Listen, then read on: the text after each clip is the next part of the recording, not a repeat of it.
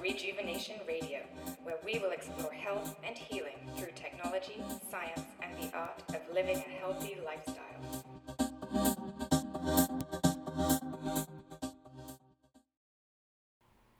Good morning. This is Dr. John. It's uh, 7:30 a.m. in Florida here, and I'm enjoying a great anti-inflammatory um, lemon juice drink.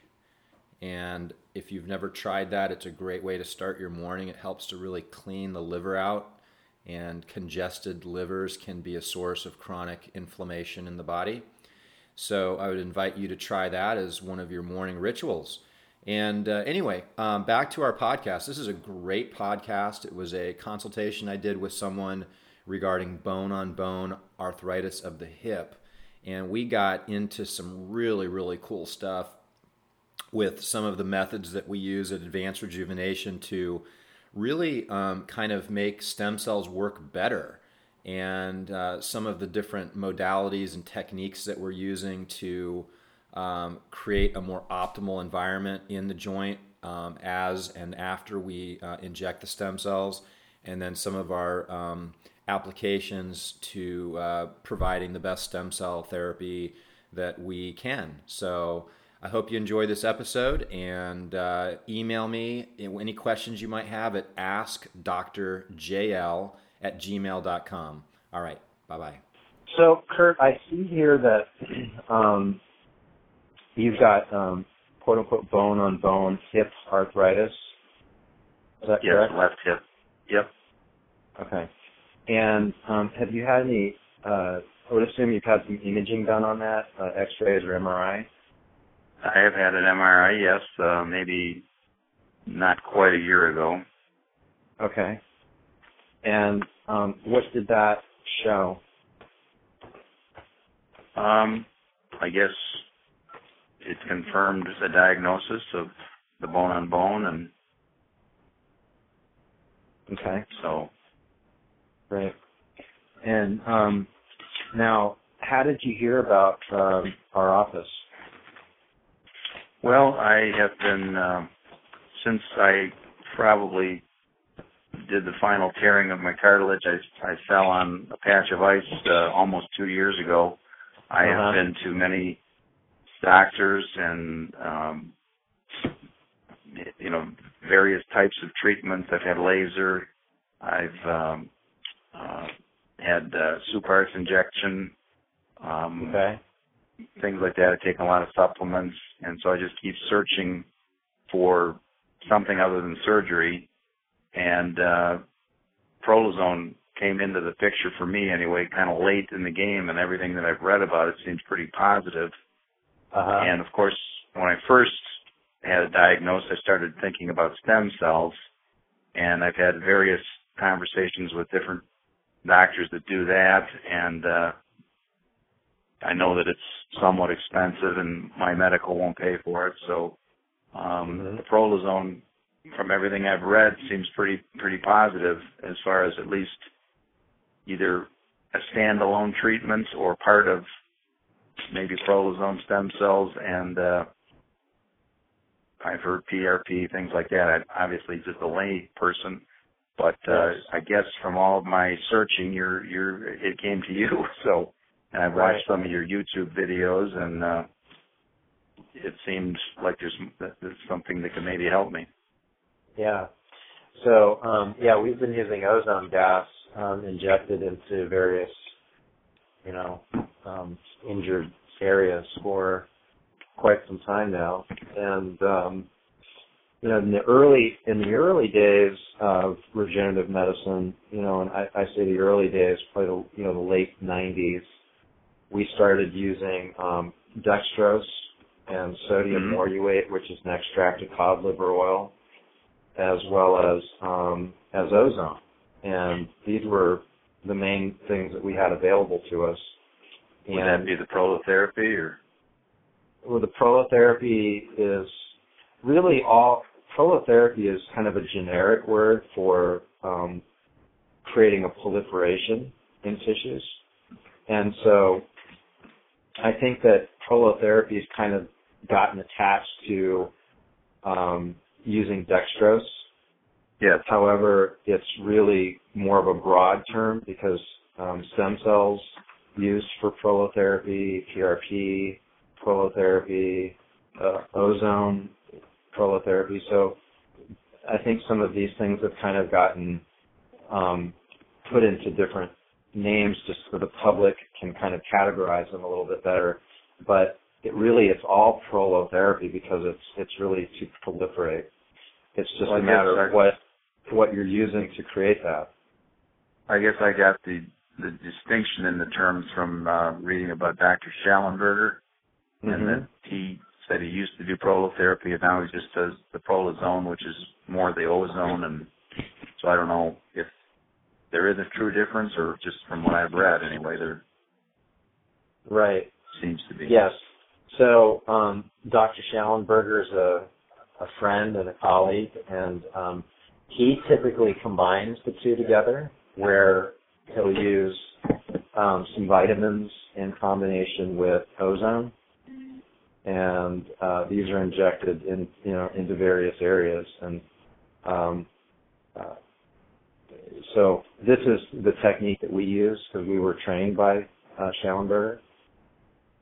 And uh, so my my feelings on on prolozone and the use of ozone is that it's, it's very complementary and it can be done as a standalone treatment. Most of the traveling patients, people that are coming in from you know say out of town, it's it's not something that we usually recommend very often because there's repeat uh, visits that are needed over a period of time to create that um, proliferation. Right. So it just kind of depends, you know, if you've got the bone on bone, then we're really talking about that cartilage that lines the end of the bone, which is hyaline cartilage. And the two types of cartilage that we have in our in our body are hyaline and then there's fibrocartilage. And so the fibrocartilage makes up the uh, the labrum or the meniscus, labrum in the hip. And that um, that's a little bit easier to regenerate than the hyaline cartilage.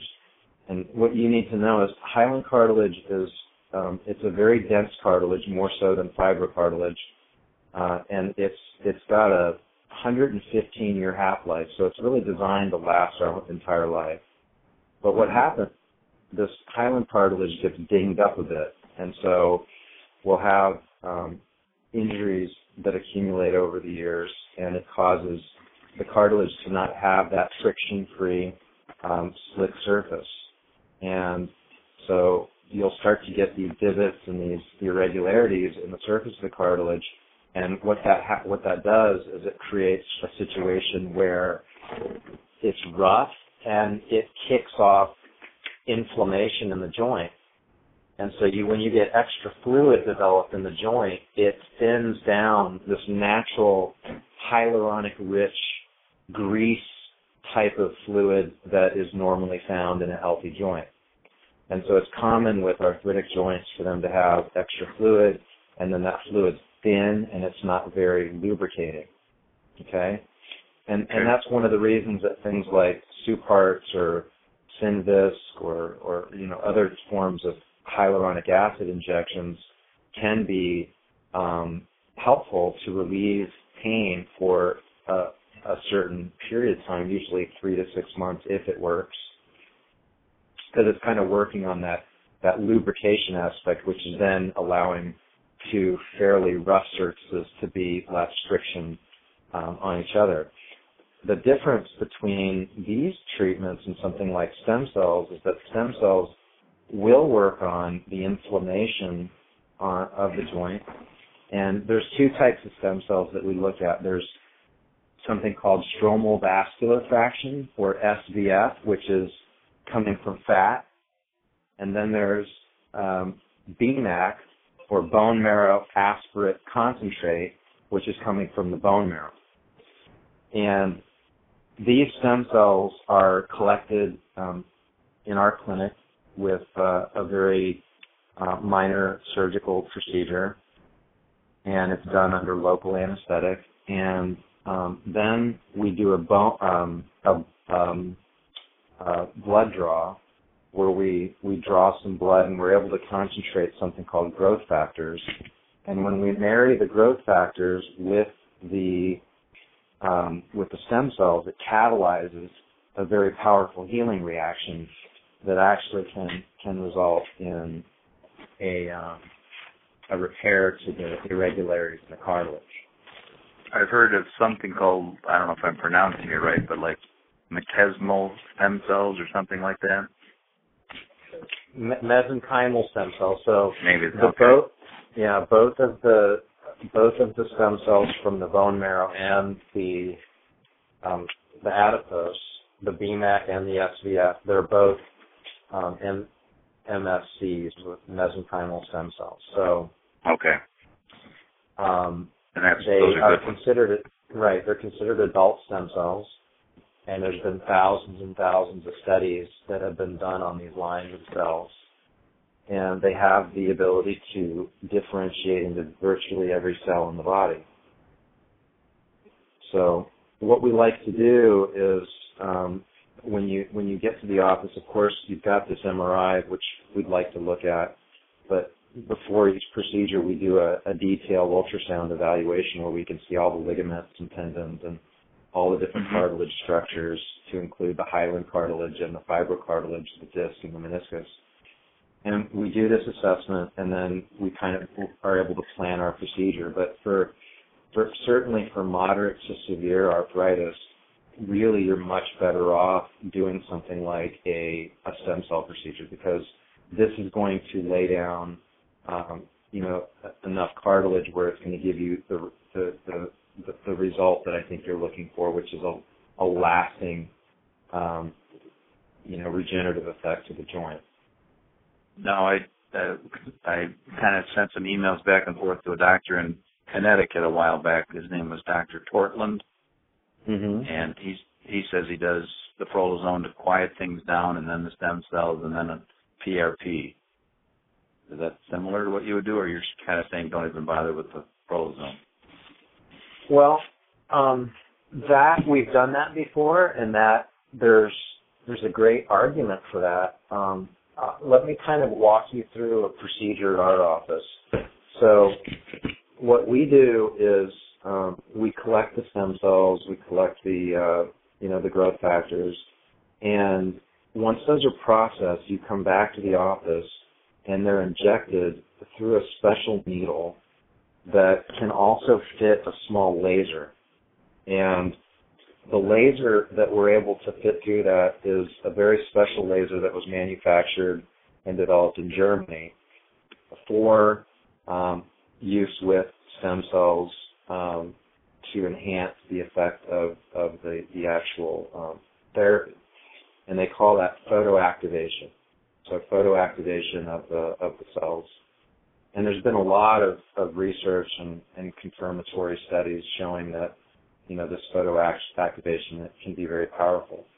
Um, there's various colors, color spectrums that have different effects on these cells, and um, green and blue, and even yellow. These these um, these lights they have such a great impact on cells, but they're almost entirely absorbed by the skin. And so Hmm. it's, it's it's virtually impossible to get them, you know, deep into the body. So like around the hip or um, around nerve roots. We do a lot of nerve roots for people with chronic back pain and um, knees and such. And so what we're able to do is literally laser these deep uh, structures after the uh, stem cells are injected in there, and that works on. So I think I think what the doctor in um, in Connecticut, what he's trying to look at is the terrain. So you're talking about having a conversation about how can we improve the terrain, much like a farmer might look to improve the soil so that the seeds Mhm. and the plants grow better. So we're talking about the terrain of the tissue in the joint so that the stem cells take and that they they, they grow. They're in, more in number and more of the stem cells uh, multiply and more of the stem cells differentiate into the various types of cells. So one of the biggest challenges to these cells is chronic inflammation. And more or less not a very vascularized area, which which would be an area that the body doesn't really have a lot of nutrient delivery to the tissues. And so, you know, joints are that they fit that bill. You know, they're they're generally not a very well vascularized area. So, um, after a procedure like a stem cell procedure, you don't want to have this situation where you kind of fall into this chronic inflammatory situation. Even if this is how you showed up at the office, which most people are, what we want to do is we want to kind of shift that over. And so that's what this doctor in Connecticut is trying to do with the ozone. What we do in our office is we do the laser therapy, and then what we do is we put you in something called a whole body cryotherapy chamber. And this is a chamber that your head sticks out the top of, and nitrogen uh, is um, is used to cool the air down to as, as cold as negative 250 degrees. And so I'm a little after, claustrophobic, so I'm. well, I had my MRI. Okay. Yeah. I, well, your head's the sticking head out the top. Okay. Your head sticks out the top, so you, you shouldn't have a problem claustrophobia. And and there's the door that that closes in front of you. Just one little shove and you're out. You know, Okay. so it's it's not like you're stuck in in in the chamber. Um, but the the the act of super cooling the skin um, in a large distribution in the body has a very profound effect on chronic inflammation. In fact, they've done a lot of studies on, you know, all types of arthritis, but the worst type of arthritis is rheumatoid arthritis. And they found that doing a series of these whole body cryotherapy um, sessions had, were, was giving some of these patients up to three to six months of relief from inflammation in their bodies. So, um, if folks are able to stay in, in Sarasota, Florida for uh, you know a week or two, generally what we do, you know, and, and yours being a hip, I think really kind of it's it's more important to make sure that you're stretched out and flexible with that whole pelvic and hip area.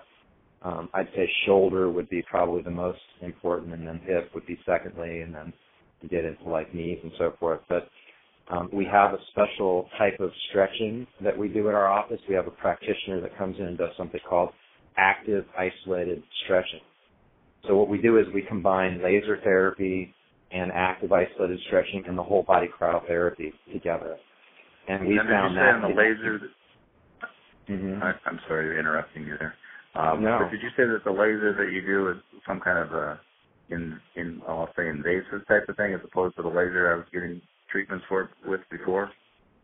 So when we in, right when we inject the stem cells in there, we use a laser that goes through the needle, Okay. and and then when you come in afterwards, we have a laser that works from the from through the skin. And okay. although we're not able to use the different colors, um, we're able to use the red, which is the standard laser. And this laser does have a good effect to to actually heal it. So that's that's a typical protocol that we'll do for people, and we found the results have been much better with with folks that were able to kind of support that terrain through these these means. And so all of these treatments kind of seem slightly far out to me, but they're they're proven and you do them all the time and Yeah. With yeah. all due Are- respect. Are you thinking? Are you? Oh no, no. That's. I'm. I'm. I'm happy that you're. You know, being critical. You know, that's. I think that's important for for anybody looking to do any type of procedure, especially something that their insurance isn't paying for and that is, you know, kind of considered experimental. But um the I mean are you talking in, per- are you are you talking in particular about the whole body cryotherapy? Yeah, that one I hadn't even I I saw that on one of your YouTubes, but I hadn't even thought about that for me. But Mhm. Yeah. I mean, I guess I'm Well- looking for any anything that would be, you know, somewhere down the road. That's what caused me this or that health problem. You know, I Right. don't want that to happen.